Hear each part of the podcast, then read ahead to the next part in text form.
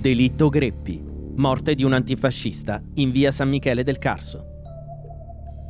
Si chiamava Mario Greppi, ma dai suoi compagni era meglio conosciuto come Mariolino. Giovane e impegnato politicamente, il ragazzo era un militante della resistenza che cadde per mano fascista in via San Michele del Carso a Milano. Mariolino scendeva dalle montagne per consegnare dei documenti ostili al regime. Notato da due agenti, venne arrestato e portato in questura.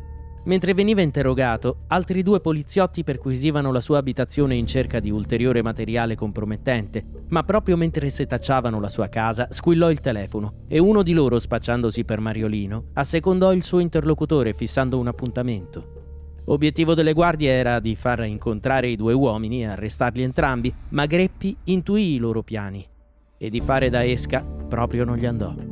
Arrivato all'appuntamento, Mariolino approfittò così di un momento di distrazione delle guardie per scappare. Corse inseguito dai suoi aguzzini e salì su un tram. Realizzato che avrebbe però così messo a repentaglio anche la vita degli altri passeggeri, scese dal veicolo all'altezza di via San Michele del Carso numero 5. Lì fu colto al petto da un proiettile e con un polmone sanguinante fu portato in ospedale, dove morì dopo due giorni di agonia. Morì così un giovane partigiano, Dopo qualche anno suo padre, Antonio Greppi, diventerà il primo sindaco di Milano del dopoguerra.